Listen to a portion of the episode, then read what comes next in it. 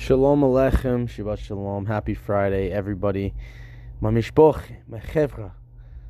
We're here. Let's enjoy the end of the week. Now let's cut to the chase. I'm excited because this is a whole different format today. Instead of you hearing me babble on and on about philosophies and my morals, values, and principles, you're going to hear me actually just narrate. We're going to narrate today because I really, really want you to understand this book um, the uh, something about human nature by Robert Greene, whatever. It doesn't matter the title. You don't care about the title. You care about the content. And I really this I listened to a book summary and I thought, you know what? I'll read this entire book summary to you. Enjoy.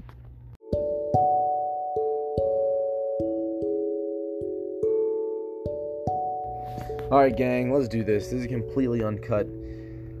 let me get a yawn out of the way. I usually. Usually I cut these podcasts up, but you're getting raw Zev today. All right, um, let's do this. Are you intrigued by the mysteries of human behavior? Are you looking for answers to why we do the things we do? If so, you won't want to miss out on Robert Greene's The Laws of Human Nature. This book offers readers an insightful and groundbreaking new approach to understanding ourselves and others. The author of the book, Robert Greene, is a renowned American author, entrepreneur, and public speaker who is best known for his books on strategy, power, and mastery. Blah, blah, blah, blah, blah. He's written a bunch, okay? You get it. And by the way, I, I'm, I'm going to comment on this stuff as well as I go. As I go. In part one, they discuss the unrealistic self images human beings have about themselves. In part two of this book, you'll explore how humans hide their true selves. Later on, we'll talk about how people have uh, behave in different groups. Part 4, we discuss how people view the world irrationally. And part 5, we'll explore the wrong things people want to have and how to establish meaningful life purposes. Chapter 2, after the whole intro, it's called People Have Unrealistic Self Images. Self image, commonly known as self perception, is our internal evaluation of ourselves. Our assessment is usually more flattering than reality, and most of us consider ourselves self sufficient, intelligent, and good. In other words, human beings are all a little narcissistic. That is so true, because yes, we all think we're doing the right thing for the most part, and that's an egotistical thing. And narcissism is, I don't know the exact definition, it's when you self soothe by focusing on yourself. And yeah. Greene points out that narcissism is when you focus too much on yourself and take attention away from others. Boom. People who are deeply narcissistic may become angry if they're not given enough attention and will act out. Boom, that's my father. I don't I promise I don't have daddy issues. Generally there are three different types of narcissists. The complete control narcissist, the theatrical narcissist, and the healthy narcissist. The complete control narcissist is charming and gains influence master influence over others. The theatrical narcissist is a master of disguise and is always the center of attention. And the healthy narcissist is confident and knows how to read people's moods. In other words, healthy narcissists know how to make people feel better and how to handle negative moods. They can also understand how people think and what motivates them. All this takes special skills and attention. In fact, most people have some level of narcissism, but there are some healthy ways to deal with it. These include creating a self image you love and being honest about yourself. Not just yourself, your self absorbed nature. Developing empathy, understanding people's thoughts and feelings, and getting feedback on your progress can help you become a healthy narcissist. That is very interesting. Um, Mahatma Gandhi is sometimes referred to as a healthy narcissist. He was a leader in the Indian independence movement against British rule and was widely admired for his nonviolent resistance approach. He believed that his cause was just, and he was able to inspire and motivate many people to join him in the struggle for India's freedom. He was willing to take personal risks and achieve blah blah blah blah blah blah blah blah. He had empathy, political brilliance, blah blah blah. He put the needs of people above his blah. He was a good leader. Okay, whatever. Greene after that, he talks about a specific form of narcissism grandiosity. Grandiosity is when someone has an inflated opinion of themselves and their abilities. This can be dangerous because it can lead to irrational decision making. And this is where you get tyrants, by the way. That's my own commentary. If you want to succeed at something, it's important to have a realistic attitude and to understand that you have limits. You need to be aware of the signs of grandiosity, which is a disease that makes people believe they're better than they actually are. People with grandiosity often display nonverbal cues like big gestures and talking loudly. If you think someone might have grandiosity, you can try to bait them into overreacting. Wow, see, this this sounds like Robert Greene because his 48 Laws of Power is a weird book that makes you feel like you're a manipulative narcissist and he's taught he, he crushes it here right here saying like you can bait a, grandiose person by you know and, and try to get them to overreact. Um, it's interesting how he mentions they display nonverbal cues like big gestures and talking loudly. It's, it's very interesting. It's important to manage your own grandiose tendencies by understanding your strengths and weaknesses. Grandiose leaders are a typical example we all face every day they are people who try to act like they're better than everyone else and always act like they know what they're doing they often make promises that they can't keep and make people believe in them even when they shouldn't. People should be skeptical of grandiose leaders and not believe everything they say. Who in my life is a grandiose leader that just makes loud noise and makes people believe things they shouldn't? It's a toughie. I can't really think of anyone. I got a healthy environment, I guess. Hmm, there were some strangers. I've seen strangers do this when I was in Europe recently on the train. But, anyways, moving on. However, do you know grandiosity is not all that bad? Practical grandiosity is when this feeling is based on reality, not just fantasy. To achieve practical grandiosity, you need to be honest with yourself about your needs, focus your about your needs, focus your energy on that one thing, get feedback from others, and find challenges that are just above your skill level. Now, do you have a relatively objective image of yourself? Do you? There's a saying actually, and it's we are not who we think we are. We are who we think other people think we are. And think about that. If you go deep with that, it makes complete sense. And that's actually the only logical explanation for who we are. Is we're taught who we are. We don't actually know who we are. Other people teach us who we are. We're a man. My name's Zev. I like sports. I live in Canada. I'm a human being. I have toes. I have arms. Like these, we're taught all of this. So other people tell us who we are, and we think we are what other people think we are. So, do you have a relatively objective image of yourself? Is what Robert Greene asks, and I, it's hard to say yes to that. It's all subjective, I would say, unless we all agree to the same thing and say the, this, that the objective thing is an agreement on the subjectivity of a nature. so, yeah, yeah, I guess I guess I kind of have an objective image of myself. You go by just these agreed definitions and forms and labels and beliefs. Yeah, sure. Anyways, that's how you end chapter two. Chapter three, people hide their true selves. Not only do human beings tend to have a false self perception, but also we're likely to hide our, our true selves and keep our feelings and thoughts to ourselves. This is because people adapt their behavior to people they are with and the context of the situation in order to fit in, maintain relationships, and achieve goals, aka tribalism and that's that's why we have a false self-perception by the way. That's what he's saying. We hide our true selves because of tribalism. It's a survival tactic actually. Humans are good at acting. We learn at an early age how to get what we want from our parents by putting on certain looks that will elicit sympathy or affection. We also learn how to fit into the group by wearing the same clothes and speaking the same language. For example, a student might act differently in front of their teacher than they do around their friends. They might put on a show of politeness and respect around the teacher to get a better grade but around their friends, they might act more casual and joke around. This is an example of role playing. Um, yeah, blah, blah, blah, tribalism. Everyone's role playing. In order to find out others' true selves, Greene offers some observational skills. Observational skills are things that, that you practice to help you see things you wouldn't normally see. This includes uh, things like facial expressions and body language. You want to be able to see these things so that you can better understand what the person really is feeling, even if they're not saying it out loud practice, you can start by observing one or two facial expressions during a casual conversation, then move on to observing the person's voice and then their body language. As you get better at this, you'll you'll be able to notice more and more things about the person, and you'll be able to understand them better. Sorry if I sound a little sick, because I am a little sick. Well, let's keep cooking. This is good. Okay. this is this is getting interesting because you're gonna tell us how to observe people's body languages and see how they are. What about the decoding keys, which is another way to figure out what someone's really feeling? It helps you look past distractions and become aware of signs that leak out. Like if someone's mad, happy, or trying to trick you. If someone's mad, you'll see signs like squinting eyes, tight lips, a stiff neck, and overall tenseness. If someone's happy, you'll see relaxed facial muscles, widened eyes, and excited voice. If someone's trying to trick you, they might be extra nice and chatty, but their body language will still show signs of tension. Ah, that's really interesting. Yeah, that's that's true. Then you may ask, how do I leave a good impression on others? And Greene brings up the impression management. That's the art of making a good impression on others. To do this, you must master nonverbal cues like body language and facial expressions, and be able to put yourself in the right emotional mood. You should also be able to adapt to the different audiences and create a good first impression. Make sure to appear generous and honest, and don't be afraid to show Weakness. Yeah, that's true. Sometimes what people want to hide are negative feelings. The Swiss psychologist Carl Jung said that everyone has a dark side to their character that they want to repress. And that, that's a fact. And then we jump here to, to chapter 4. Um, and by all means, like, take this as you would. This, we could talk about this forever, I'm sure. I'm just going to keep zipping through. This is really interesting.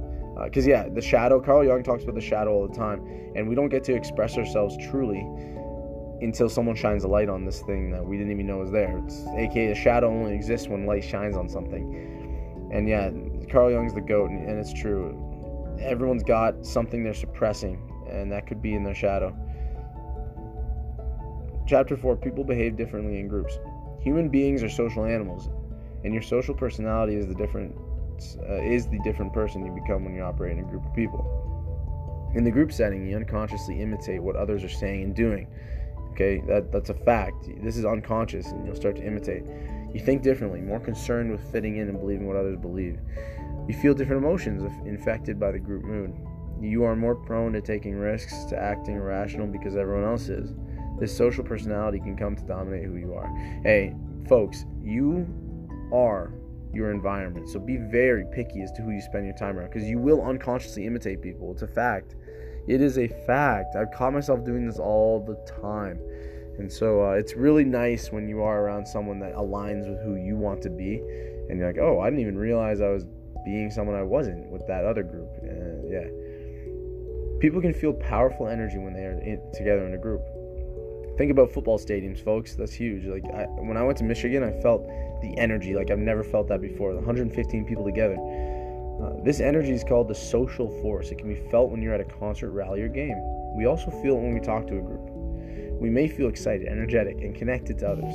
This energy can be used for good purposes, or it can pull us into a negative direction.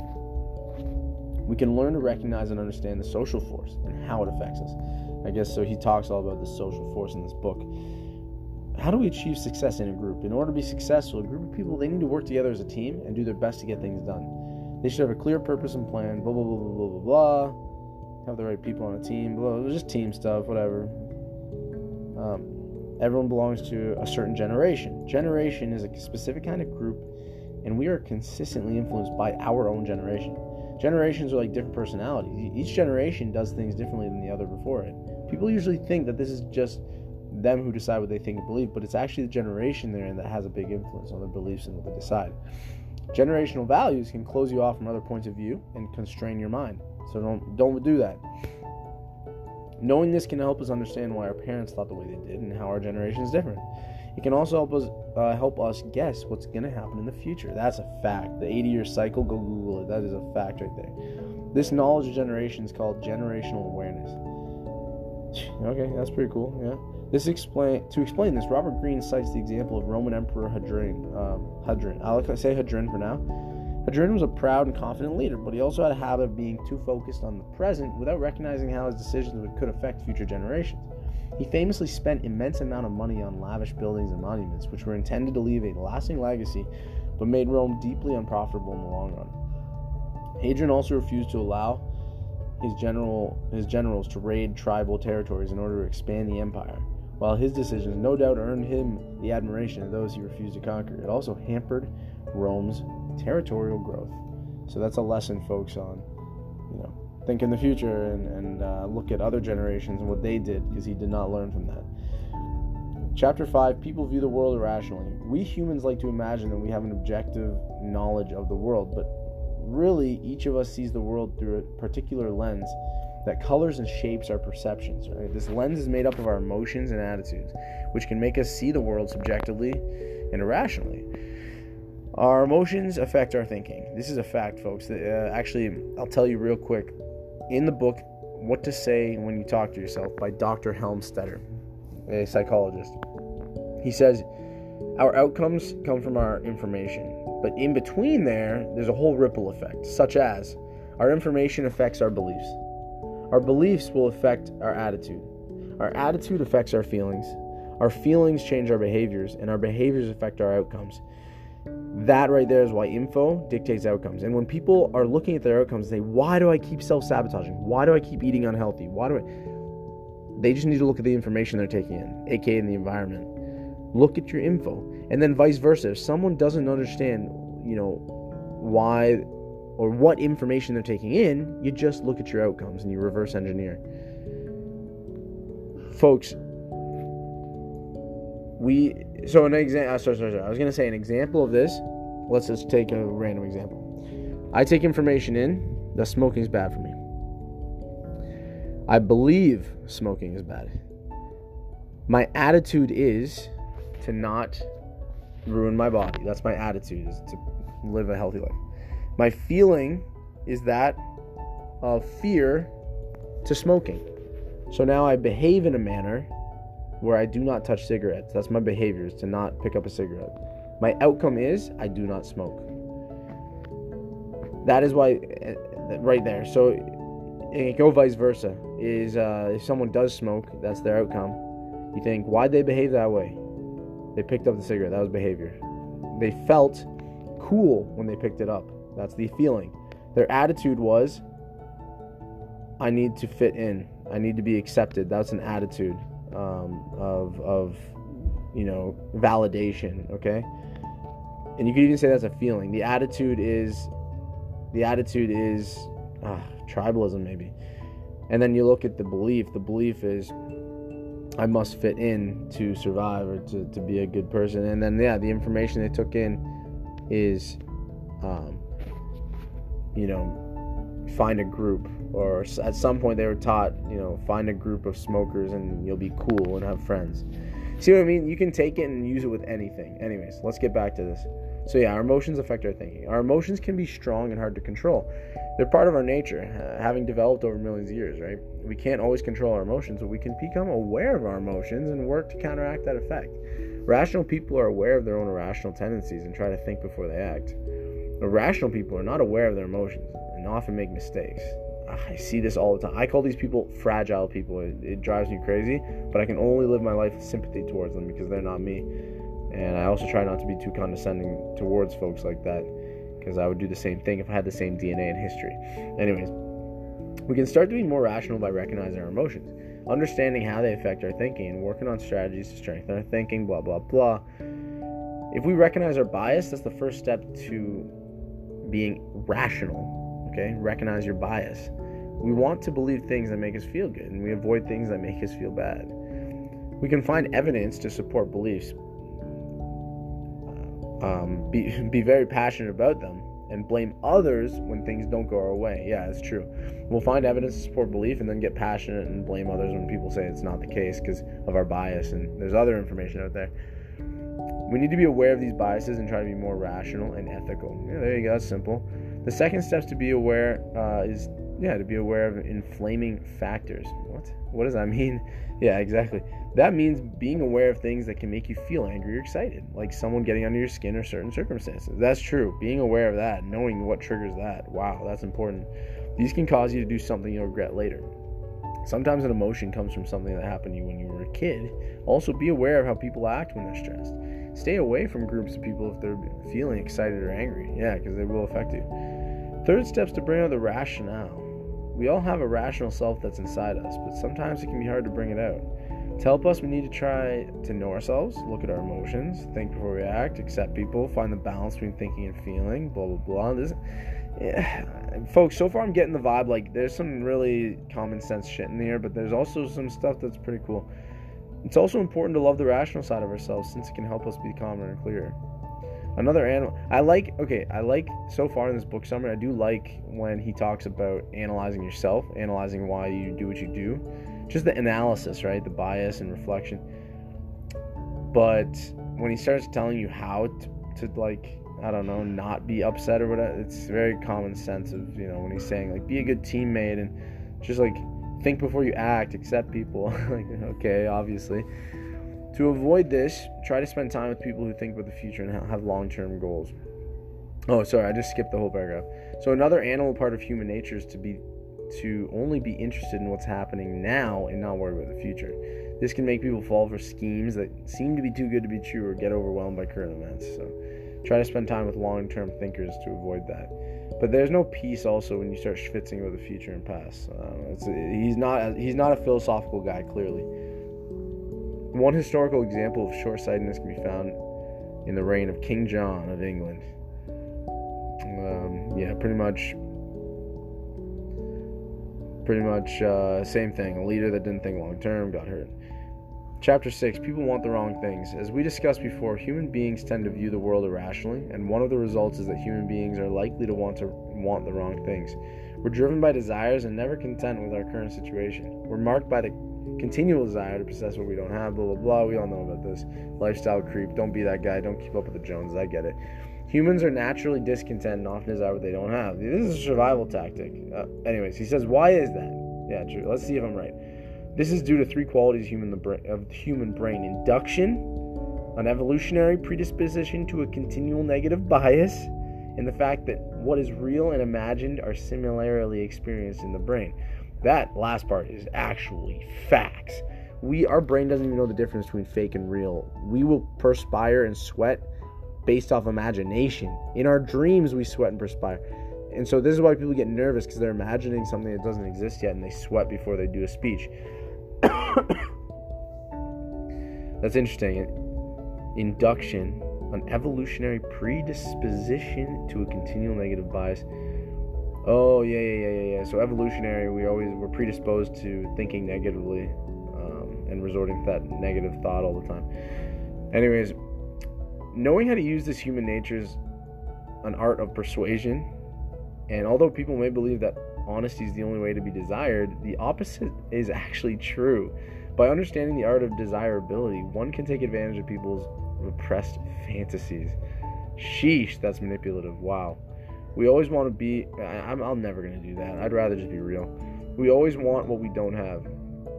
Have you ever felt the same way? Of course. It's called the grass is always greener syndrome. Of course, we all know this. Uh, blah, blah, blah.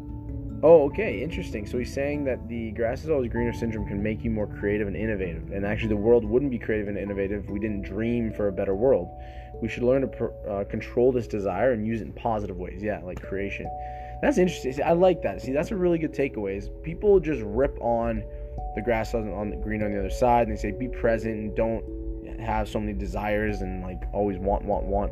But those desires are what help people change the world. Like we wouldn't live in a world we live in today if people didn't have desires to live in a better world. And I'm happy for that. I don't want to be. I wouldn't want to still be in some schmutz in, in you know the shtetls of in medieval times. That'd be horrible.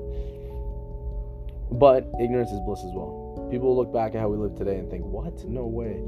Like I'm sitting beside a brick wall. It's like that's like we look at castles and we think, "How do people live in a castle?" But I'm sitting next to a brick wall. Same with like this wall with drywall in front of me. People look at drywall and be like, how do people live in a building with drywall? We should learn to control this desire and, yeah, use it in a positive way. One example of the grass is always greener syndrome we found in the life of Roman Emperor. Blah, blah, blah. He loves these Roman emperors. Yeah, okay. Um, yeah, he moved locations or something and, um, yeah, whatever. Do you fear thinking about death? That's the question Robert Greene asks. People want the wrong things, so they want to avoid thinking about death. Death is something that scares us because we're the only animals that know it will happen. Wow, wow, wow, wow. Come on, elephants know death exists, probably. The elephants and dolphins are geniuses. We feel anxious when we think about it, but if wait a second, wait a second. I saw a deer roll up. Once I saw a video of a deer that just died of natural causes. It was rolled up sleeping, and you and you look at cats that run away to go die in, in a bush the animals know what's happening, uh, for sure. Anyways, we feel anxious when we think about death, but if we try to ignore it, it only makes things worse. To make life easier, we often stick to what we know and don't try th- new things. But if we can accept death, it can help us live more fully. Yes, that's absolutely true. That is absolutely true. You, you live when you're ready to die. When you accept that you're going to die, you start to live. When you don't accept death, you don't start to live. Um, okay. Oh, now it's saying it won't give me the rest because uh, I need to unlock. I have to buy something to unlock the, the rest. This is despite because it's saying this example can be found in the United States public health system. According to a study conducted by American Psychology Association, many physicians avoid discussing end of life planning with their patients. I wonder why. Anyways, doesn't matter. A summary and review, chapter seven. In the, in this in the laws of human nature, Robert Greene explores the cycle psychological and behavioral traits that govern human behavior. There's a combination of scientific research and historical examples. Greene argues that understanding and mastering these laws can help individuals gain greater control over their lives and relationships with others. Blah, blah, blah. One of the main themes is the idea that people are motivated by desire for power and control. Yeah, people are motivated by power and control. He, he really does like that. I see this in my youth all the time. I see this with everyone. I talk to so many people. I can see this tug of war. People are always looking for control in their life. And it's like, reminds me of just deep, deep teachings everything you want, we think is freedom. I'll say this again. You think that when you get what you want, you will be free. True freedom is letting go of everything you want. That is when you are free.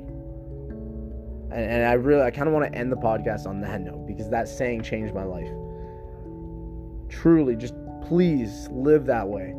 Everything you think you want, that is not the road to freedom. The ego will continue to put you in a lack forever to survive. When you let go of what it is you want, you are free because now you simply observe the ego freak out and you just observe and every, you let everything move because it's just noise, it's not a signal. Yeah, that's it. The, so I'll kind of finish this off, but that's something I really want you to know. Self awareness is important to Robert Greene. Um, understanding your own desires and motivations is key for success. You need to that that's the knowing your own bias he talked about earlier. Another key theme of the book is the idea that relationships are central to human nature. Central. The quality of your relationships determines the quality of your life. Okay. He explores the role of deception and manipulation in human interactions and often strategizes for de- avoiding being deceived or manipulated. That's what. And so just you have to read 48 Laws of Power to understand all the manipulation he talks about. Um, yeah, that's pretty much it. Simply want to be better understanding yourself and value. Yeah, it's saying this book's a great resource if you want to understand yourself and others better. Whatever. That was an okay. That's an okay book. Now, by the way, folks, welcome aboard. This is what I do all the time. If, if people talk about a book to me, I just look up the detailed summary takes 20 minutes and, and boom, I feel like I've read the book and I can schmooze it with people. And yeah, there's no cheating in life like that. That's not cheating. It's, it's still information I'm taking in. I'm just sped up. I've life hacked. I've, I've sped up time. Anyways, hope you enjoyed. Again, let go. Uh, you are free when you let go of what you want. Put simply, and it's easier said than done. It's not a hallmark card. That's that's the, that's real. That's real philosophy uh, and and just be aware of your bias. I think that's one thing I took away from this summary is be aware of your bias and notice you can you can see little things if you once you learn body language you can tell what state someone's in and from there you can make better decisions on the state they're in um, so, you know so you don't get carried away in someone's anger or happiness and looking far in the future so that these current emotions don't derail your future that's kind of what he talks about as well it was interesting, but when someone's trying to trick you, they're they'll be tense, but they're trying to be chatty. They'll be chatty but tense. They won't be relaxed. Very interesting. Very very interesting. Anyways, folks, this was a little different. Absolute pleasure for me. I still I always enjoy this. A little longer of an episode. I hope you're going for a longer drive so you can finish the whole thing. Take care. Shalom Aleichem. Shabbat Shalom. Everyone, spread the love. Zev Weisdorf signing off. You are now self improved. Mazel tov. Bye.